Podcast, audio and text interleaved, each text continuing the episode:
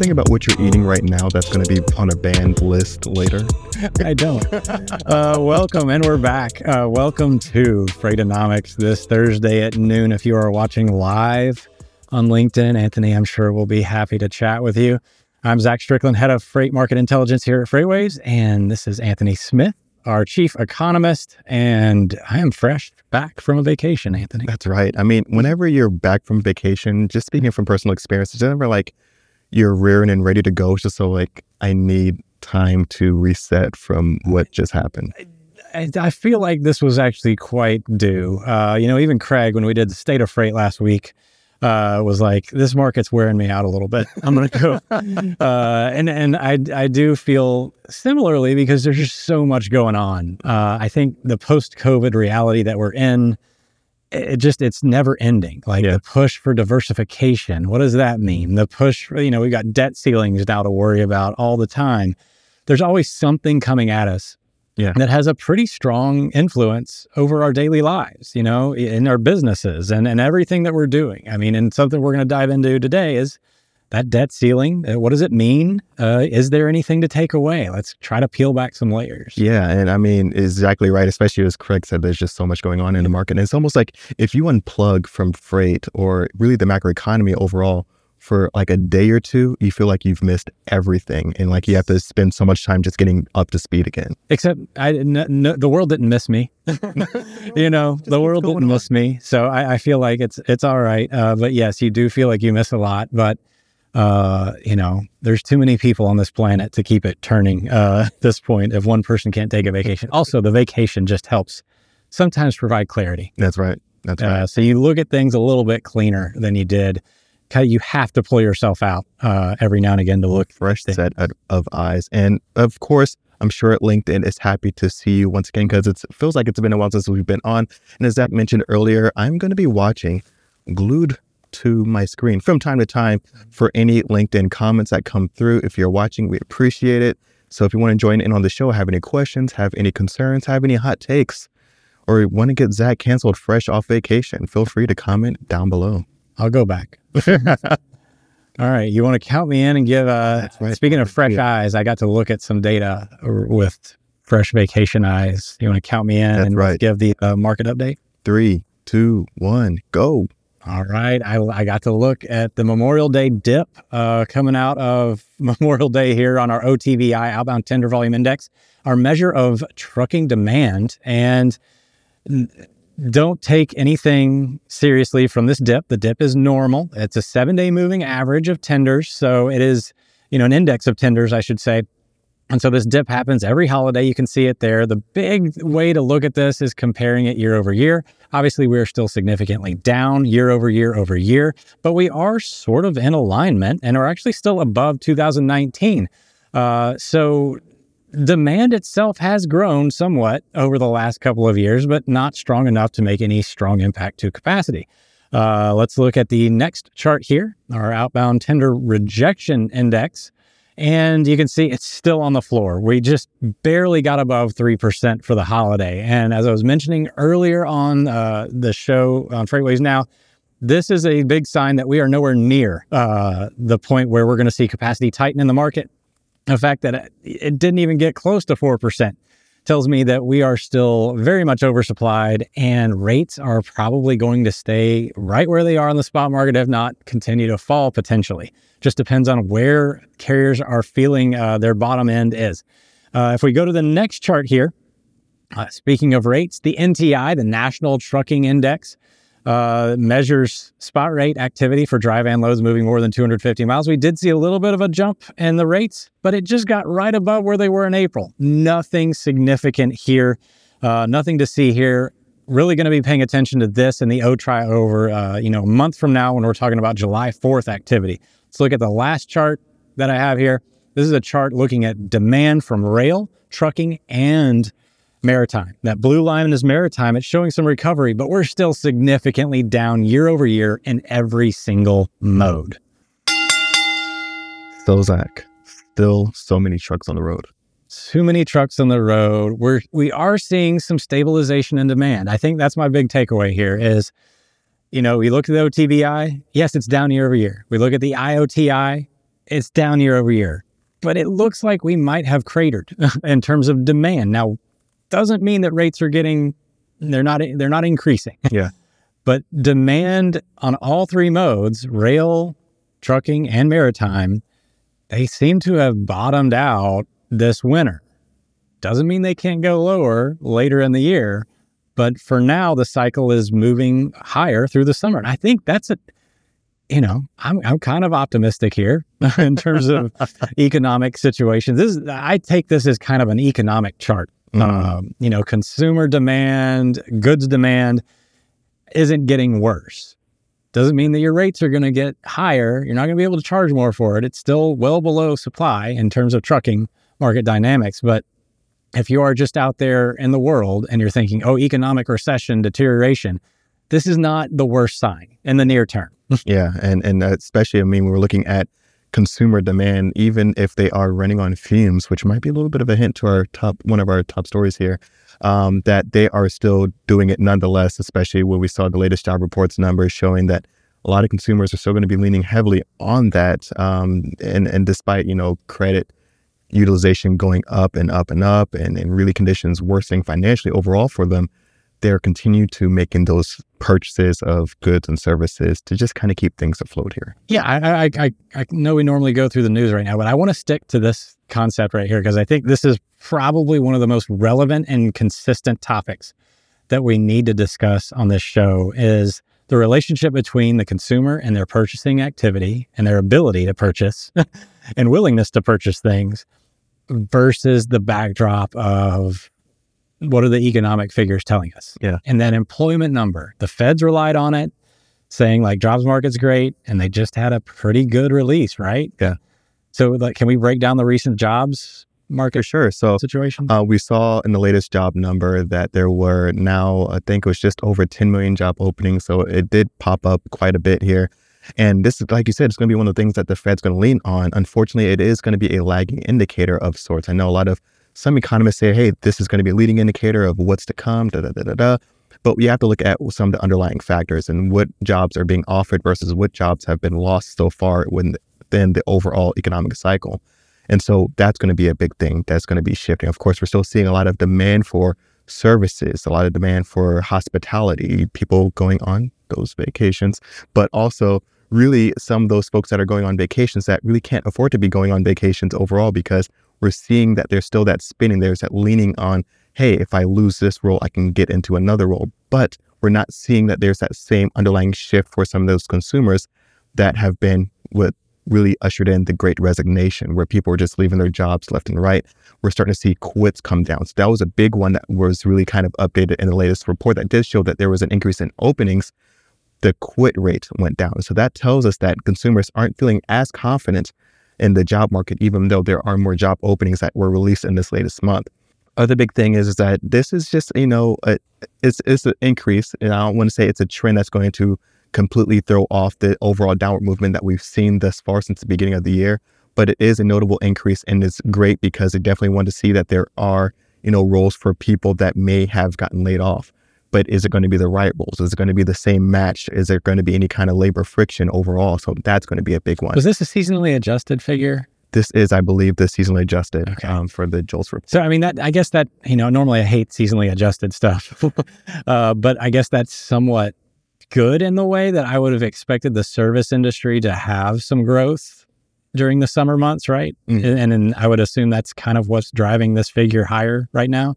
Yeah, yeah. And I think that's going to be, I think, for if anyone's looking for any type of catalyst for overall macroeconomic health, this is going to be the thing that they're going to lean on. And then, of course, we're looking at Jerome Powell and their decisions because not only do we have the job numbers that came out, we also got the PCE index, which is they're going to be the preferred method of gauging inflation um, for, for a whole other host of reasons. but we're looking at that, it's not going in the right direction and it's not retreating um, like they would want it to. And so that would really kind of influence them into certain to think that, you know what, maybe a pause isn't it just yet, but it would almost give them fuel for more rate increases until, because really I would think that Jerome Powell, you know, if he wants to follow in Paul Volcker's footsteps in any sense, unfortunately, uh, would want to sneak in as many increases as possible just because that gives as much le- uh, leverage to pull them back down a little bit later on in times of macroeconomic recession. But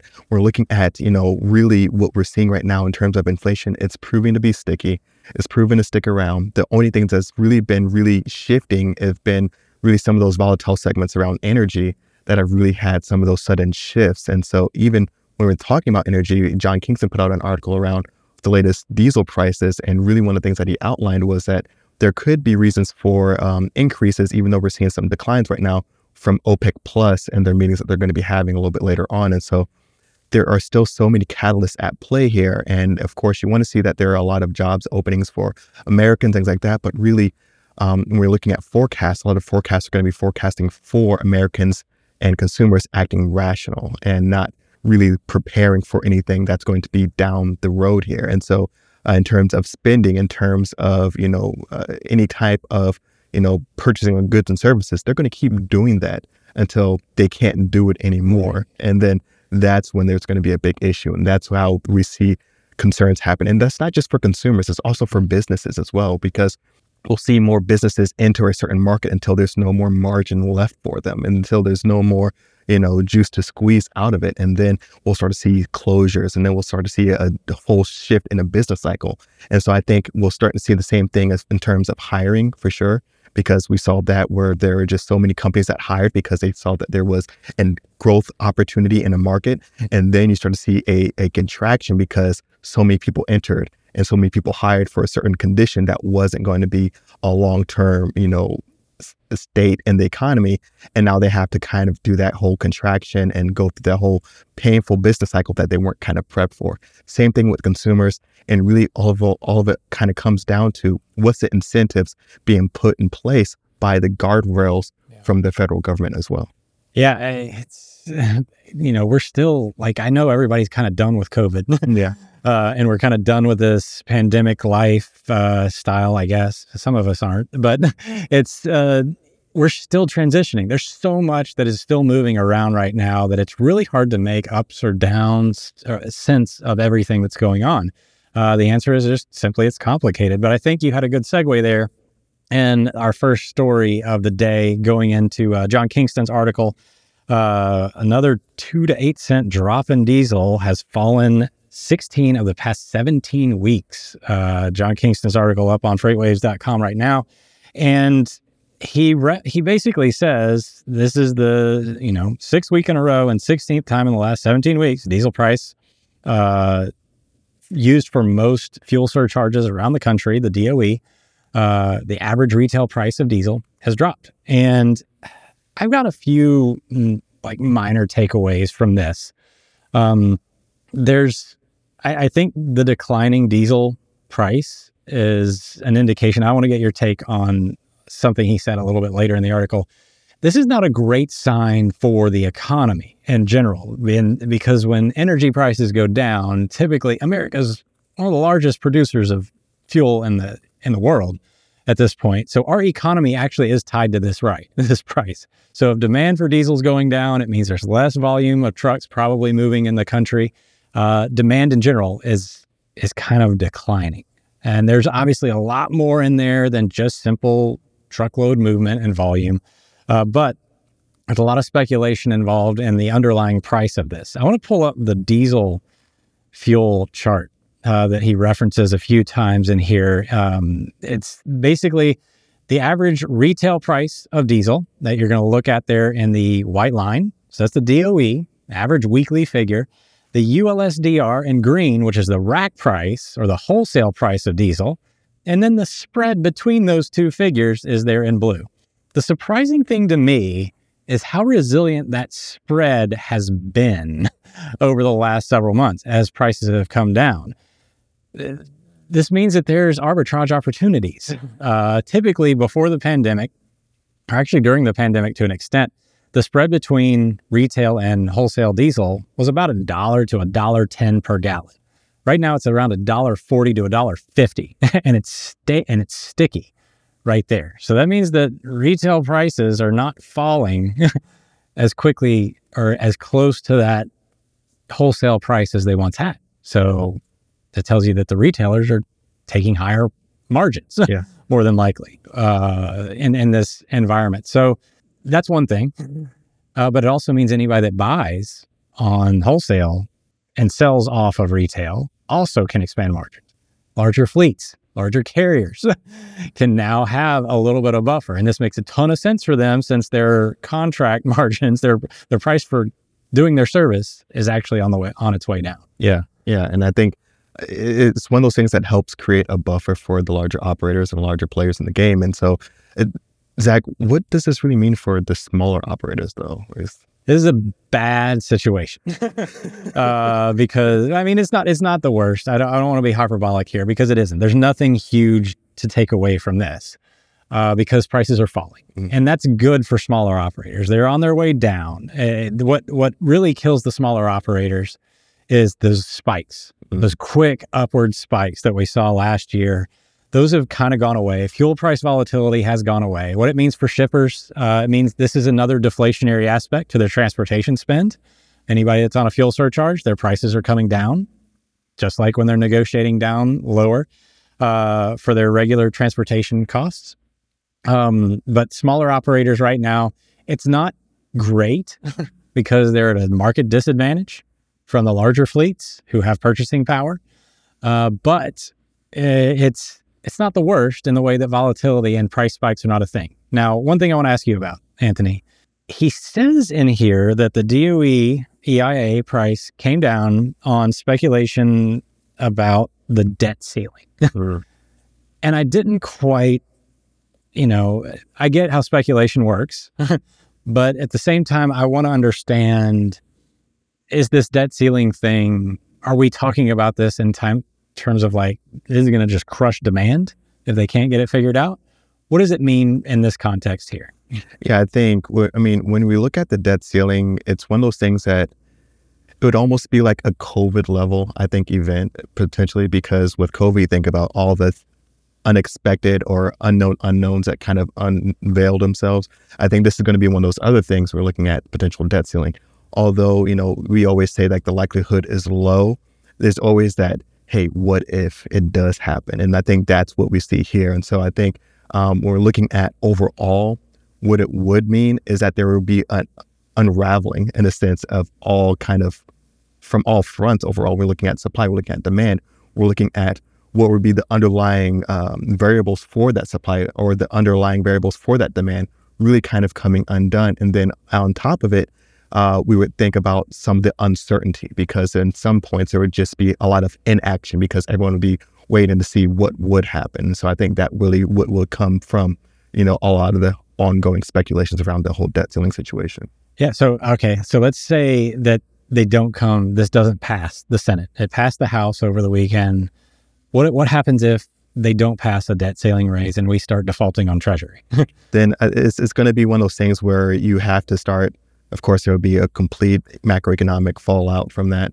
And then you'd have to start, it would be one of those things where you had to kind of pick which things you would want to pay and which things you wouldn't want to pay, what things you still would fund, what things you wouldn't fund. And so they would see stuff like, all right, do we still fund Social Security or do we not go forward with that? Or then, and um, before you even got to that point, we would say, all right, do we start to enact, what is it, the 14th Amendment? Yeah. Or do we start to just say, hey, no, what we're going to keep going forward anyway? And so there's going to be so many other factors that have to go into play. But then if we did get to that point, it would have to be a whole bunch of picking and choosing. Okay, what is going to be the biggest concern right now? What's going to be the forefront of what has to be paid? What's and then in turn of that, that would I think also skyrocket the whole inflation uh, uh, condition overall because do we uh, start printing more? Do we start what what would be the the outcome from that? Because after we do reach an agreement, do we have to start putting out stimulus to kind of help aid? Do we have to start enacting quantitative easing?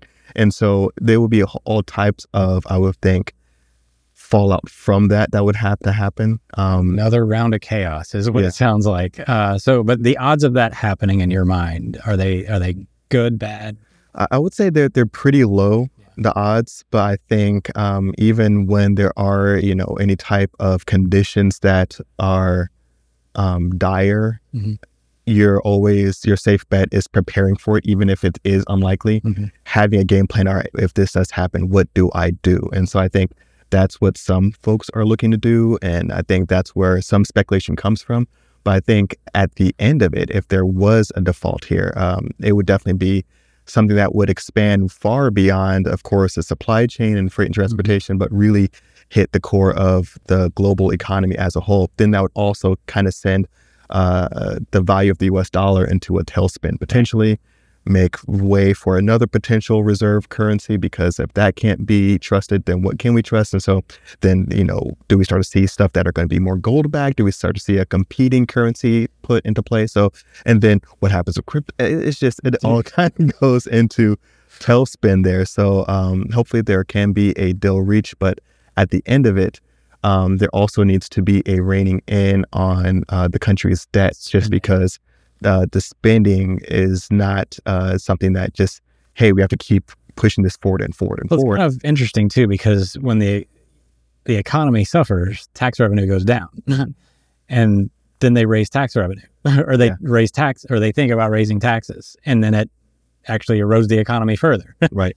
So it's like you can't really rely on increasing taxes, right? yeah, yeah, you can't really rely on. And then the other big thing is is like things that are baked into the deal which sometimes I, I see as is this political posturing because yeah. people want to get reelected. So what do you include in that? And then so um, this is going to be a big thing on my next reelection cycle, or this is going to be something that's going to catapult me into office. And so really you're kind of playing with politics, but you're all you're using the macroeconomy as your bargaining chip in a sense. So uh, you know, one other thing that I want to talk about before we get to our last story here is the Fed's is this affecting the Fed's position on raising rates? Are they taking this into account? Because they just released uh, basically a signal that said we're going to take a pause mm-hmm. and evaluate you know what we've done over the last what is it 11 yeah 11 meetings or so 11 increases in a row or 10 or 11 i can't remember the exact number um and and see what that's doing is this coming into effect here is that part of it? So I think from the terms of Jerome Powell and some of the other members of the Fed, um, is something that he won't even consider it not being a reality mm-hmm. or it being a reality to like say, hey, there's no, excuse me, way that, you know, the US can't pay its debt and there's no, you know, situation where we move forward with that happening. And so um, I think when in terms of the Fed, they are planning on there being a resolution just because um, that would make, I think, it, it, would just be a, a, a, I wouldn't say a bigger issue than COVID, but potentially a bigger disruption than COVID overall. Okay. So, thoughts on the taking a pause? Is this the signal that everybody's been looking for? Or it sounds like he's kind of holding something back, saying, you know what, I'm not saying this, we're done, but I'm going to take a pause. Does this help relieve some of that investment hesitancy? So I think if there is a pause, um, there's there's a few things here because um, you can potentially it's around that narrative of storytelling, and you can pause and then continue to raise rates. But it's say if you were to drop rates, it's really a, a hit on the confidence factor if you say, "Hey, I'm going to drop and then increase." And so I think pause would be the safe bet. Increase would be a understandable one because you see the latest stickiness in the inflation and you see the latest job report numbers. So it would be reasonable and understandable. You could rationalize it mm-hmm. in your mind to say, okay, I can see why there would be another increase. Um, but but I think the other big thing is I know the Fed doesn't want to say forward like, hey, we don't care about what the markets are doing. Mm-hmm. But really, almost every single action that they take is something that will not be out of the market's expectations because they don't want to disrupt too much, even though they are going to, you know, look to try to reel in this uh, inflation. They also don't want to take steps that would shake up the market overall. They're not going to go out and say that, you know, on, on their their their right. their meetings and their notes and things like that. But um, with even them forecasting that for one of the first times ever that there is an expectation of recession, that also kind of reins in, you know, if they are at least forecasting a recession and they never do, does this mean that we are seeing much more rough waters ahead than what we would previously anticipate. But so there is so much going on right here, and it, it's a fun time to watch. Um, Wow. a little bit.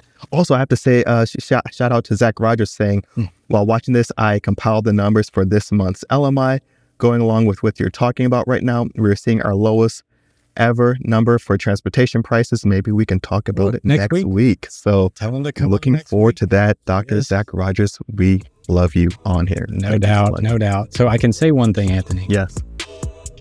Everybody's taking a vacation this year after going down to Florida. Also, there's there's no seaweed. Is that is that a myth? It wasn't down there. I mean, it's I'm sure it's somewhere, but read the details. um, it's you know it, when you hear certain things, always make sure you read the details, like we try to help you with. Drink the water. Have a great week.